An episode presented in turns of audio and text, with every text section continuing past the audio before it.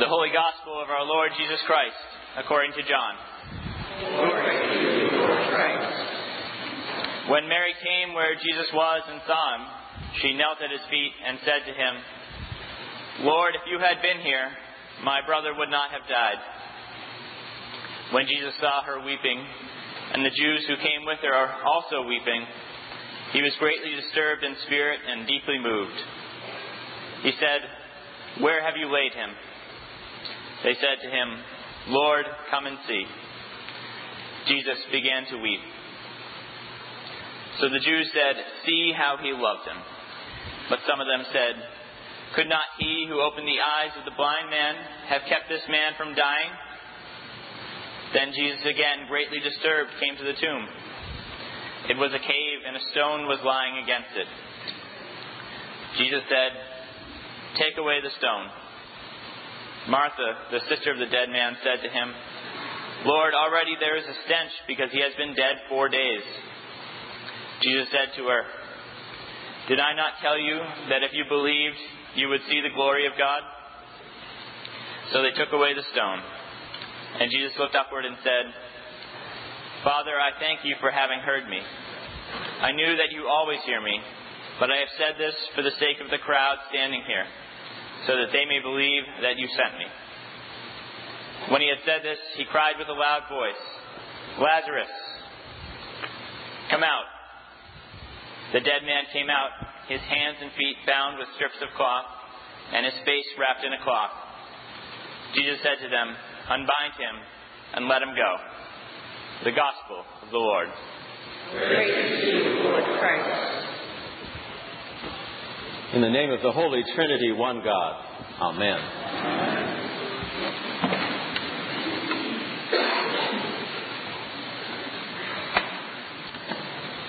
A couple of weeks ago, I had the privilege of leading a retreat for one of our men's prayer groups. This particular prayer group uh, was founded 38 years ago. And although the membership has turned over over the years, it's a group of men who are so faithful to one another and coming together every week at 7 in the morning to read Scripture and pray together. It was an inspiration for me to be with them and to see how their lives have been shaped by others' lives. Part of what we did was to look at the events on a timeline that happen in history. We put one long line up and we, we put the major events of history there, and then below that line, each of us had another timeline, one for each one of us. And we all put key events from our life. And it was uh, every time I do this, I've done it before, I find out something new about myself because I think through my life in a different place, thinking about the people who have been so influential to me people who have led me in a way into the Christian life in a way that I could not have been led without them. In a very real sense, what we were doing was finding those saints in our lives, those people who had made a difference as we had grown in our spiritual life. Well, as I think back on that group, as a 63 year old man, I was indeed privileged to be with those who were 70 and 80, who were wise, I think I gained more than they did on that retreat. It was a wonderful time together. And it was especially good to hear people talk about the people who were so important in their lives. Now, one of the things that was interesting about that was that not all of those people were the sort of person you'd necessarily want to spend a lot of time with. Some of them were difficult people.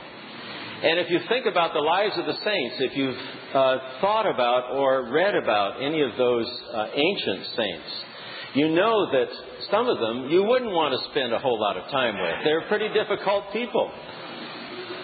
The truth is that sainthood is about real people. It's about people who make mistakes, people who get grouchy, people who are difficult to live with, people who are dysfunctional in aspects of their lives, but yet, these people can also be saints.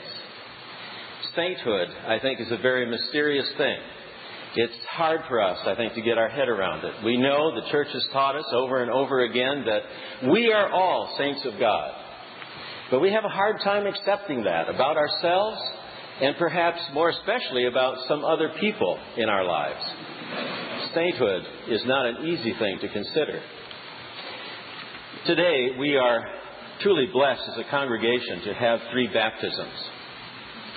And those of you who have attended baptisms in our church before, in the Episcopal Church, know that after the child is baptized, a priest, or if there's a bishop present, the bishop will do it, will take oil that's been blessed by a bishop, and it's aromatic oil. It just smells beautiful. And will put their thumb in that oil and mark a cross on the child's head and say, You are sealed by the Holy Spirit in baptism and marked as Christ's own forever. I think that those are among the most powerful words in our liturgies. Marked as Christ's own forever. We are sealed by the Holy Spirit, but we're also marked. And that mark is a sign that God has poured out God's love upon us. And I think it's especially moving to see a child, a baby, come up to receive that love, to receive that blessing, that marking. And it's important because it reminds us that there's nothing that we can do in order to earn that. That baby can't do anything to earn God's love. They are totally dependent. We lose sight of that dependence, I think, over time and forget that we too, like a baby, are totally dependent upon God. And God has poured out God's love freely, in abundance, without our ever deserving it.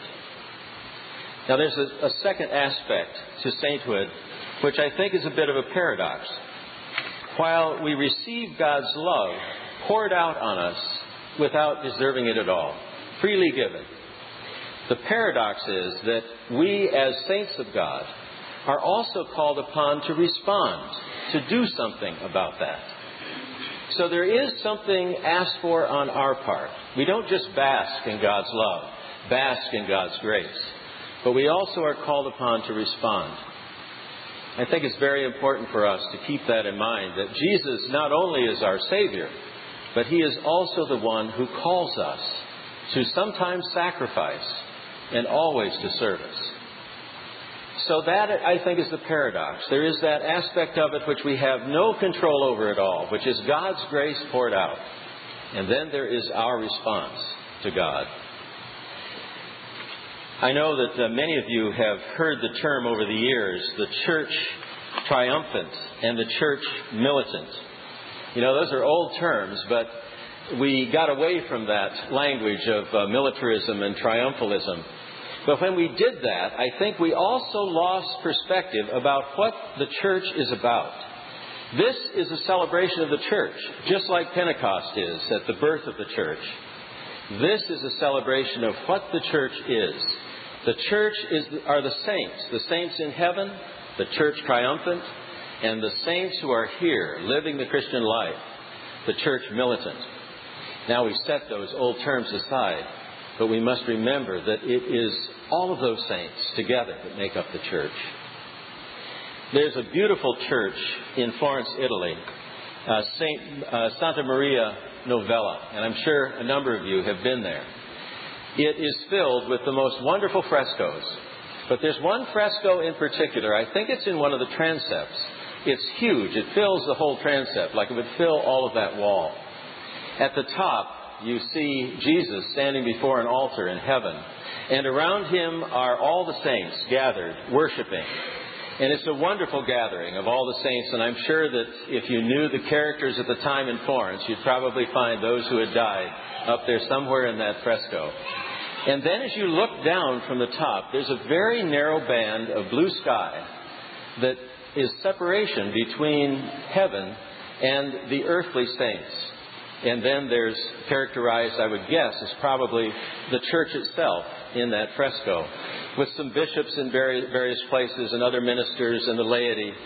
And they are going about their work, doing the life of a saint. But it's a wonderful image of the church. And so this day, I think we need to recapture that image. We need to remember it's not just about the ones who have gone on before us, it's about us as well. But we also need to remember it's not just about us, it's also about those who have gone on before us. Because they are the ones who shaped our lives, who have made us the people that we are, the spiritual beings that we are. Now, I'm sure that you have many saints in your mind, that, uh, that people who have shaped you over the years. And later in the service, we're all going to have an opportunity to name those people aloud, to remember them on this very special day. But I want to hold before us one particular one whose name I keep hearing over and over again in this congregation. It's that of Roz McDonough. Seven years ago, in October, I was interviewing to be uh, for the rector's position here at Trinity. And I asked the search committee if it would be possible for me to see a service in some way to get a sense of the spirit of the place and what worship felt like here. And they said, well, tomorrow, Saturday, there is going to be a funeral. And you can go to the very back of the church, sit back there in plain clothes, and no one will know. And they couldn't have been more correct because the church was packed. I sat way in the back on that side, and I saw how much joy, how much joy came from Roz McDonough's life. And then I started to hear about her later as I came to Trinity. And I'm sure many of you have seen these little God bless you notes that are left around in various places in the church. And they're, everywhere. I think you'll find them all over the Diocese of Massachusetts. And I learned at the, uh, at the men's retreat that they're even in Jerusalem, and she never went to Jerusalem, we believe. I mentioned Roz and this little, this very simple sign, God bless you, because I think it's a reminder, at least to me, that it's not the great things that I might pursue in this life and want to accomplish, but rather it is the most simple, the easiest thing that I might do on any given day, in the moment, responding to another human being, being Christ present to them, and seeing Christ present in them. Acknowledging in another the saint that stands before me, and reaching out, extending the love of God today we are truly privileged to have to welcome into this congregation and to welcome into the church at large Madison, Scarlett, and Jeffrey. We will celebrate this day with them, and we'll give thanks to God that God has brought in three more saints. And may God help us all to live the saintly life, to extend the love of God to all around us. Amen. Amen.